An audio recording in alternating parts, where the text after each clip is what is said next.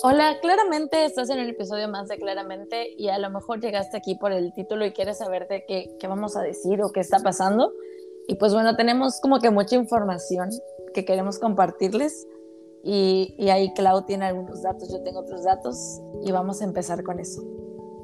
Aumento de peso en el noviazgo. Ese es el tema que vamos a hablar hoy. Y Daris, ¿cómo estás? Antes de empezar. Estoy muy bien, la verdad es que les tengo una novedad.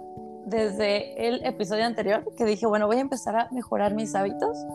Bueno, y mis ciertas acciones, pues ya tengo un termo, ya tengo mi, mi termo aquí, ya no es mis botellitas de agua como antes. Y la verdad, es, sí, la verdad es que me emociona. Me lo regalaron en mi cumpleaños. Para ser exactos, me lo regaló mi hermana.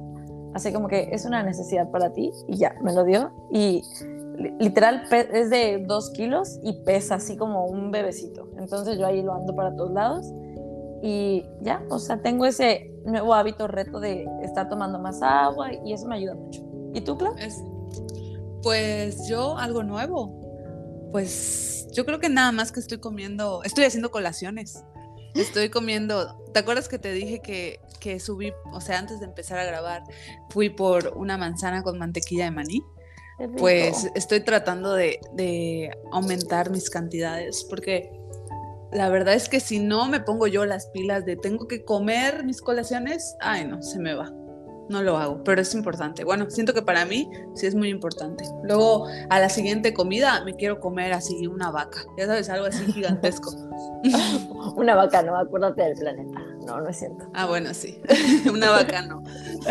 no es cierto, pero es que sí pasa y a veces no nos damos cuenta de cuáles son nuestros requerimientos o nuestra demanda energética. Ok, ya hablando más aquí, profesional el asunto. Más este, profesional.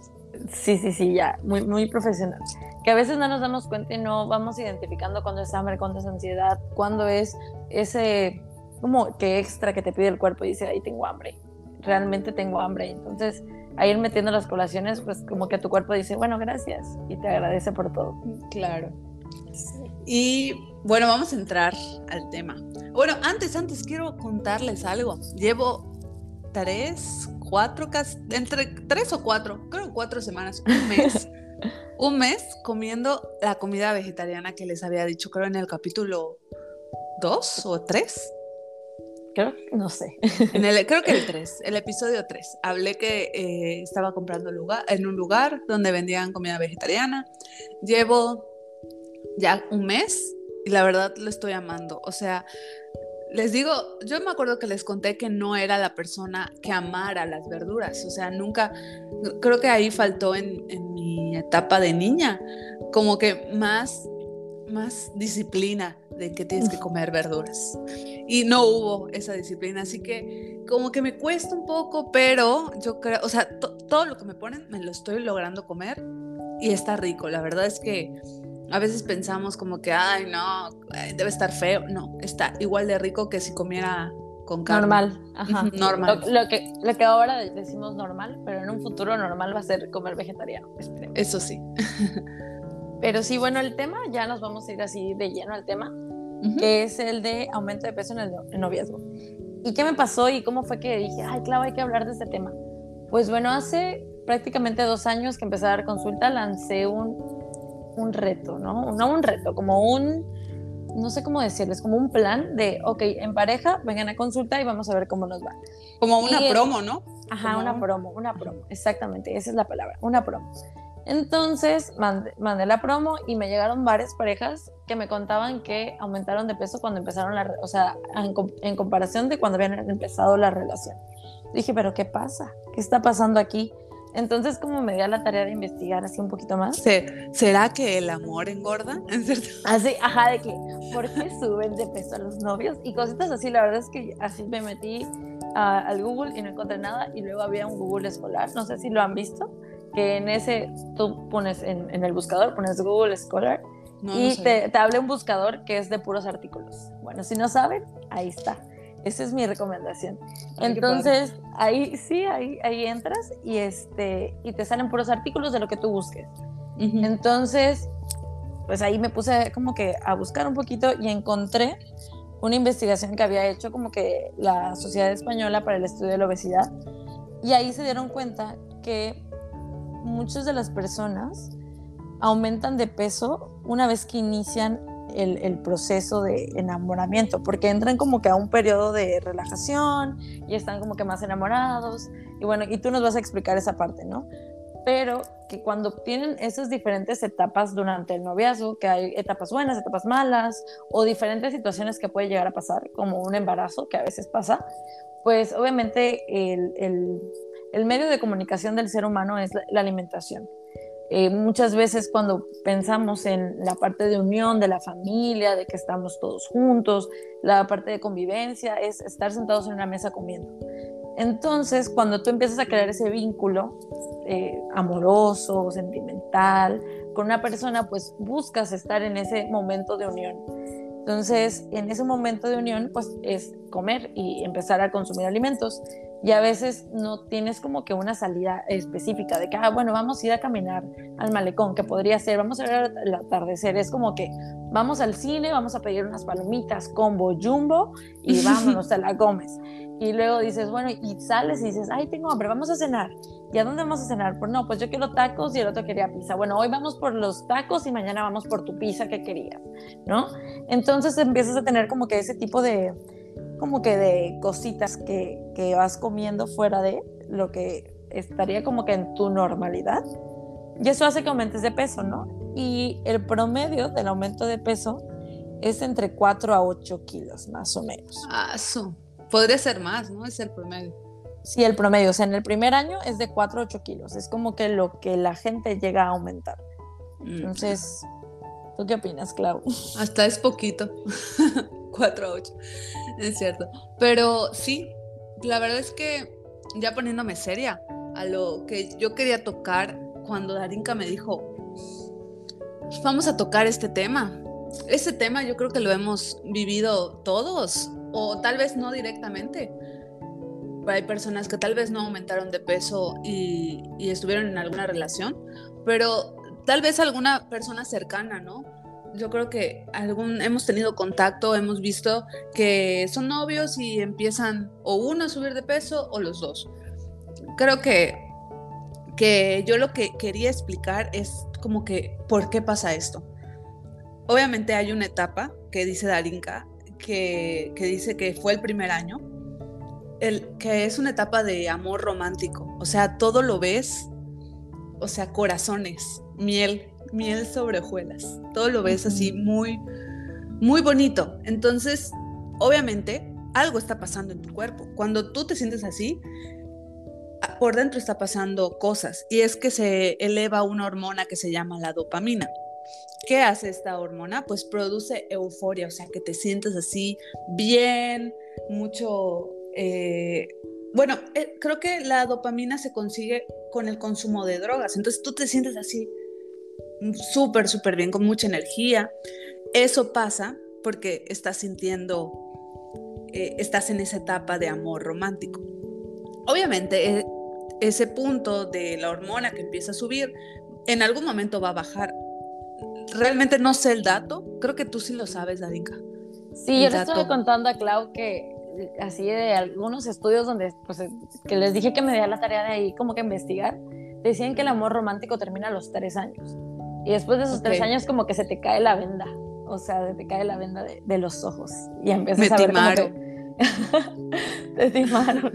Me timaron. Sí, de qué está pasando, sí, porque muchas veces, bueno, no sé si se han dado cuenta que a veces hay esos noviazgos que tú dices, yo le estoy viendo todos los defectos a esta persona y se lo digo a mi amigo, a mi amiga, lo que sea, y ella no los ve y les dices, ahí están, velos y como tú dices, por la dopamina estás prácticamente cegada como en un estado de, de pues así como drogada, que igual Todo que te tengas, sí, que tengas como que esas sensaciones de que te aumenta la dopamina, empiezas a secretar otro tipo de hormonas también que te da así de que las mariposas en el estómago y todo eso. Pues bueno, eso tiene como que una fecha de caducidad que es tres años. Y, y claro, lo que tú dijiste de hace rato de la parte social que se combina mucho con la parte de convivencia y el comer, pues obviamente se junta todo eso, tras que te sientes súper bien Y hay a veces, bueno, tal vez no en nuestra ciudad, pero en otras ciudades hay muchísimas cosas que puedes hacer cada fin de semana. Entonces, obviamente no hay un equilibrio, no, no estamos, eh, tal vez hasta dejamos de hacer ejercicio. Muchas veces como estamos tan enamorados que le damos prioridad a otras cosas y dejamos de hacer muchas otras. Entonces, yo también quería contarles que, o quería contarle también a Darinka, que busqué una, una, eh, un artículo que decía que como que hay dos, bueno, más bien tres etapas. La atracción, o sea, si te gusta alguien, tú lo ves y ya empiezan a platicar y empieza todo el rollo está la, fase de enamoramiento, donde pasa esta secreción de, hormonas, que dura, a, mí me salía que de 8 a 10 meses. Y la parte de estabilización o rompimiento, o sea, una vez que ya se te se bajó, se bajaron las hormonas, ya estás viendo lo, lo que realmente tienes que ver, pues puede ser que te estabilices y te quedes con la persona o se rompe la relación y pues vuelve a iniciar el ciclo. Y bye, bye. sí, pero lo bonito de eso, o sea, para decirlo lo bonito, es que vas conociendo a la persona y vas conociendo sus gustos. Eso también es algo importante. Por ejemplo, si a ti no te gusta comer tacos y te dicen, hoy vamos a comer tacos todos los días, es como que, oye, no. Y también te puedes dar a la tarea de probar cosas nuevas. En cuestión de alimentos y conocer y conocer otro tipo de alimentos, eso está súper padre porque hay cosas o tipos de alimentos que preparan en una casa que en tu casa no preparan. Y cuando te invitan a comer es como que, wow, le voy a decir a mi mamá que preparemos esto, ¿no? Sí. Entonces tu menú o tu aspecto de alimentos como que aumenta. Eso está padre también, conocer otro tipo de, tipos de comidas. Y a veces, al estar conociendo otro tipo de alimentación, otro tipo, a lo mejor cuando tú eras chiquita, tu comida que te daban era de que espagueti y no sé, y pechuga a la plancha, pechuga. con verduras. y ya. Y para otra persona la comida que le daban y que era la comida como que rápida era de que ensalada de coditos, por así decirlo. Entonces, tú empiezas a ver que hay otro tipo de comidas, otro tipo de preparaciones y quieres probarlo también. Y eso está como que, ay, quiero probar otro tipo de cosas, pero hay, que tener en cuenta algo que habíamos comentado en, en otros episodios, que lo más importante es el balance. O sea, está bien que quieras conocer y comer, pero también balancear cuál es tu ingesta de alimentos y, balancear entre alimentos que a lo mejor no llamarlos saludables o porque no me gusta como que decir esos son los alimentos saludables y estos no, porque todos entran, pero en alimentos que no que no te representen una carga calórica tan elevada y que hagan que tengas ahí unos disparos eh, de secreción de insulina tan elevados también, ¿no? Que a veces de que la hamburguesa y de ahí una malteada y de ahí un helado y de ahí un... Y mañana volvemos a empezar con eh, unos tamales y nos vamos por un pambazo y, y la gente, y pues no. Sí. Darinka, yo también quería contarte algo que se me acaba de acordar justo ahorita, que es que a veces, o sea, bueno, no le vamos a echar toda la culpa al novio o la novia, ¿no? Fue tu culpa, o sea, tampoco hay que tener responsabilidad, o sea, hay que ser uno de, o sea, tú dejaste de hacer esto, tú tal vez estuviste un poco ahí cegado por, por reacción de tu cuerpo, pero obviamente tú tuviste algo de responsabilidad. Entonces yo te quiero contar que eh, mi hermano me dio autorización para que yo platicara esta historia. ¡Yuhu! Uh. Gracias, gracias Beto. Saludos. saludos. Y me, lo que le pasó a él fue que él, está, él trabajaba acá en Campeche, se cambió de ciudad. Eso se puede contribuir a un cambio de estilo de vida, porque entonces tal vez él estaba acostumbrado a, a, unas cosas, a conseguir cosas que él conoce y él se fue a vivir a otro lugar, entonces como que empezar a adaptarse, todo eso como que puede ser que ocasiona ocasione aumento de peso. Dejar de hacer ejercicio, pues también. Y hace poquito mi hermano se casó, entonces también, o sea, estás entrando, tal vez no, no es noviazgo, pero sí entras como que a otra etapa de tu vida donde tienes más responsabilidades y tienes que saber dividir y administrarlo. Entonces, como que el punto que quería llegar yo con todo, con este, este ejemplo es que hay muchas situaciones, no solamente el noviazgo, hay muchas situaciones donde puede, puede ser el afectado tu peso. Aquí lo que tenemos que encontrar son las herramientas necesarias y estar con la persona o el personal adecuado para que puedan darnos esas herramientas y poder hacer algo al respecto. Sí, ahorita que dices lo de, lo de que se casó y todo, el, en el primer año, aquí otro estudio que encontré, en el primer año de, pues, la luna de miel y el, creo que se llama el, año de papel, creo que es el primer año. Ah, sí, sí. en ese primer año, lo que pasa, hay personas que llegan a subir hasta 11 kilos. ¿Por qué? Por lo que te comentaba hace un ratito, que vas probando y cada persona tiene como su forma de alimentarse que viene pues obviamente de su familia en el cual ciertos alimentos que tú puedes considerar que son alimentos, no sé, pesados para, para algún desayuno o para algún almuerzo, para alguna cena, para él es algo habitual. Entonces, al momento de estar cambiando esa cuestión de tu estilo de vida, tu forma de comer. Los gustos. Ah, exacto. Y en el momento de adaptación, que es lo que, que comentabas, ese primer año de adaptación hace que muchas veces tú cambies obviamente tu forma de ser, porque estás creando una nueva familia y estás creando como que una nueva eh, tradición a lo mejor de, ah, todos los domingos nos, nos despertamos y preparamos, no sé, hot cakes, ¿no? Por decir. Entonces, ese tipo de cosas en el momento de adaptación hay personas que llegan a subir hasta 11 kilos.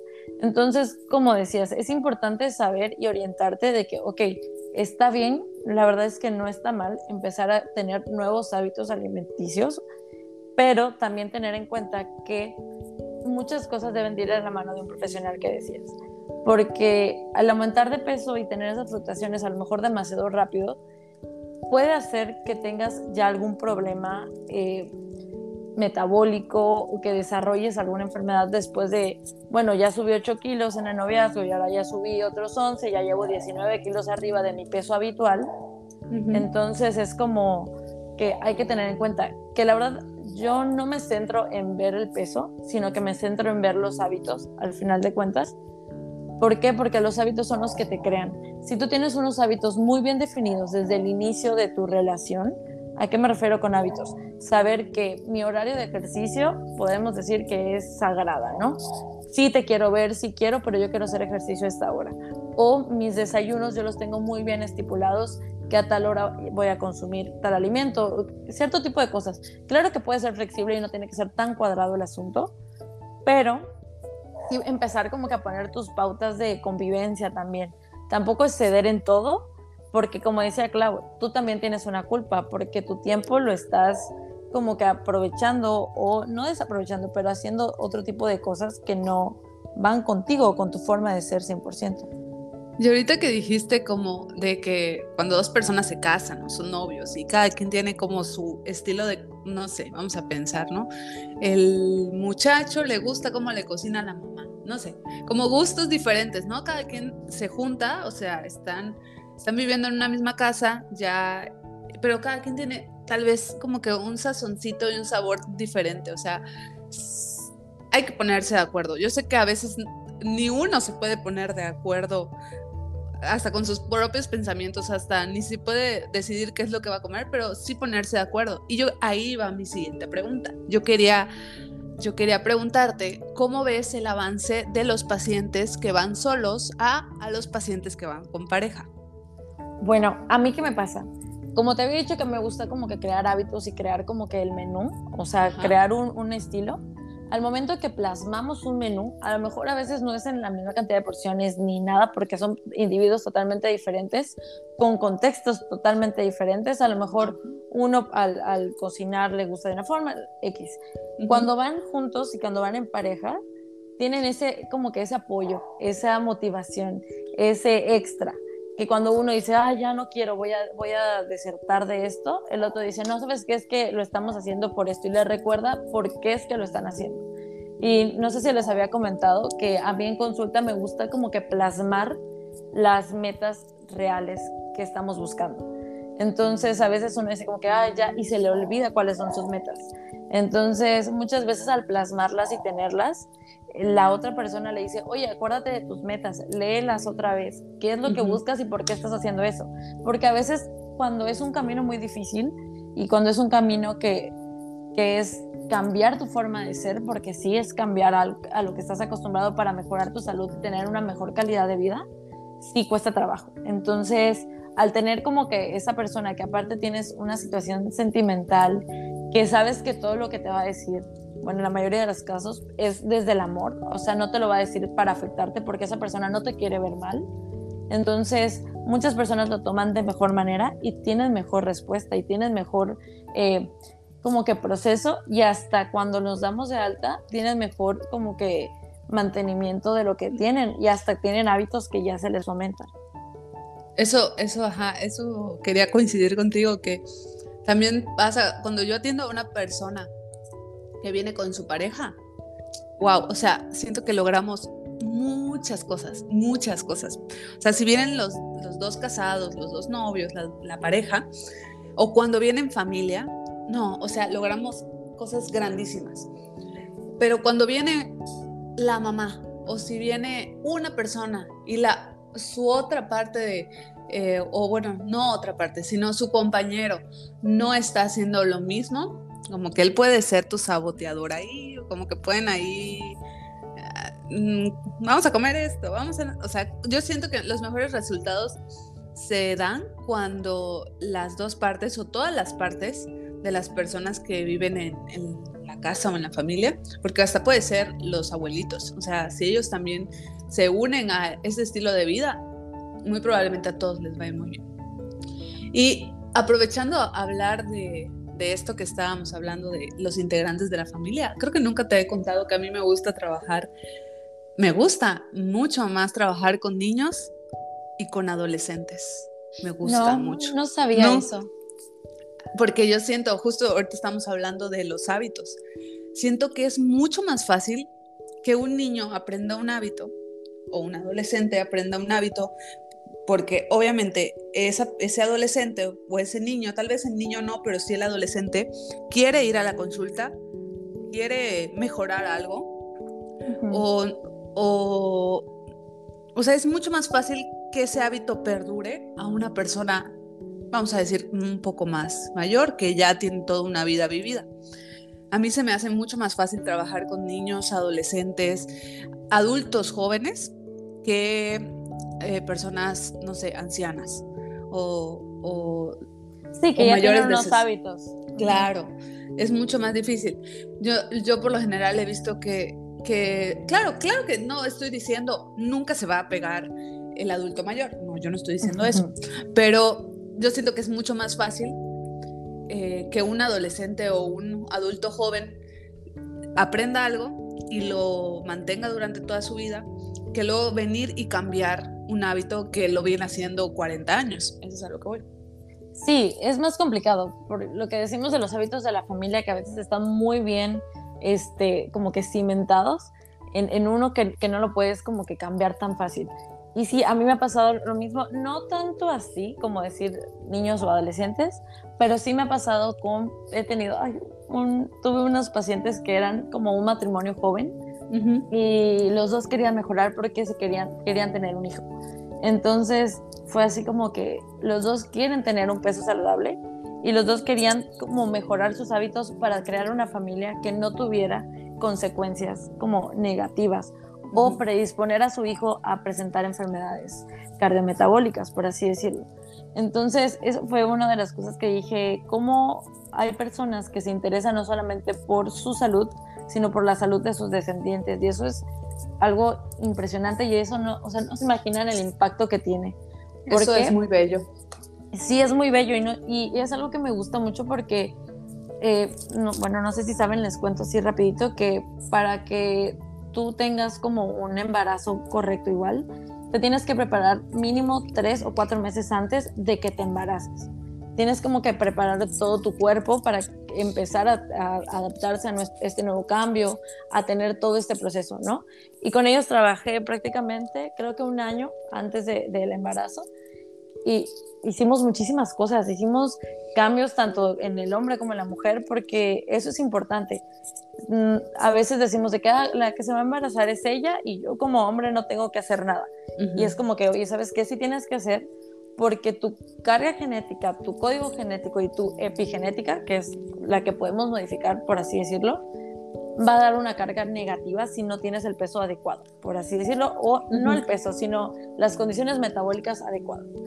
Entonces, al tener a los dos pacientes... Ay, perdón, se me acaba de ocurrir algo. O sea, para que no abordemos tanto ese tema, les voy a dejar una pregunta abajo de este episodio para ver si quieren que platiquemos mucho más, o sea, como que nos adentremos mucho más a toda esta etapa de, preparación para embarazarse, embarazo y maternidad. Me parece mejor, aquí nos quedamos y, y ya si quieren saber más, la verdad es que pues yo hice una, una, maestría en eso, en, en, nutrición en el embarazo, parto y etapa infantil, entonces pues bueno, hay mucho, hay mucho que, que hablar y que decir. Entonces, mejor, mejor así. Pero bueno, el caso es que ahí como que dejando la parte metabólica y toda la parte funcional, pues obviamente al ver que dos personas quieren hacer esa mejora y quieren tener ese, ese cambio y se apoyan para tener una familia saludable, pues le están dando un futuro muy bueno a su relación y a su forma, a su estilo de vida y a todo lo que quieran hacer. Entonces, vas a crear unos hábitos muy buenos y a veces no te das cuenta pues que el noviazgo es el principio de una familia, es el principio de la nueva o el futuro de nuestra sociedad.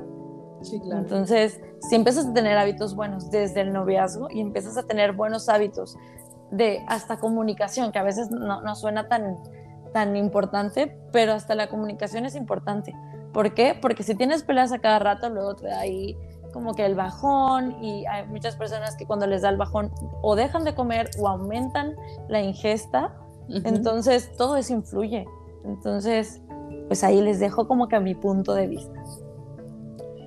Y yo creo que para concluir todo este tema del aumento de peso en el noviazgo, que platicamos bastante, ahí si nos faltó algo, nos pueden mandar un mensajito y hacemos la parte 2, pero eh, para concluir, sí quería decir que lo mejor es que si estás notando un aumento de medidas, peso, porque a veces ni notamos el aumento de peso, tal vez llega un comentario a nuestros oídos y es que nos damos cuenta.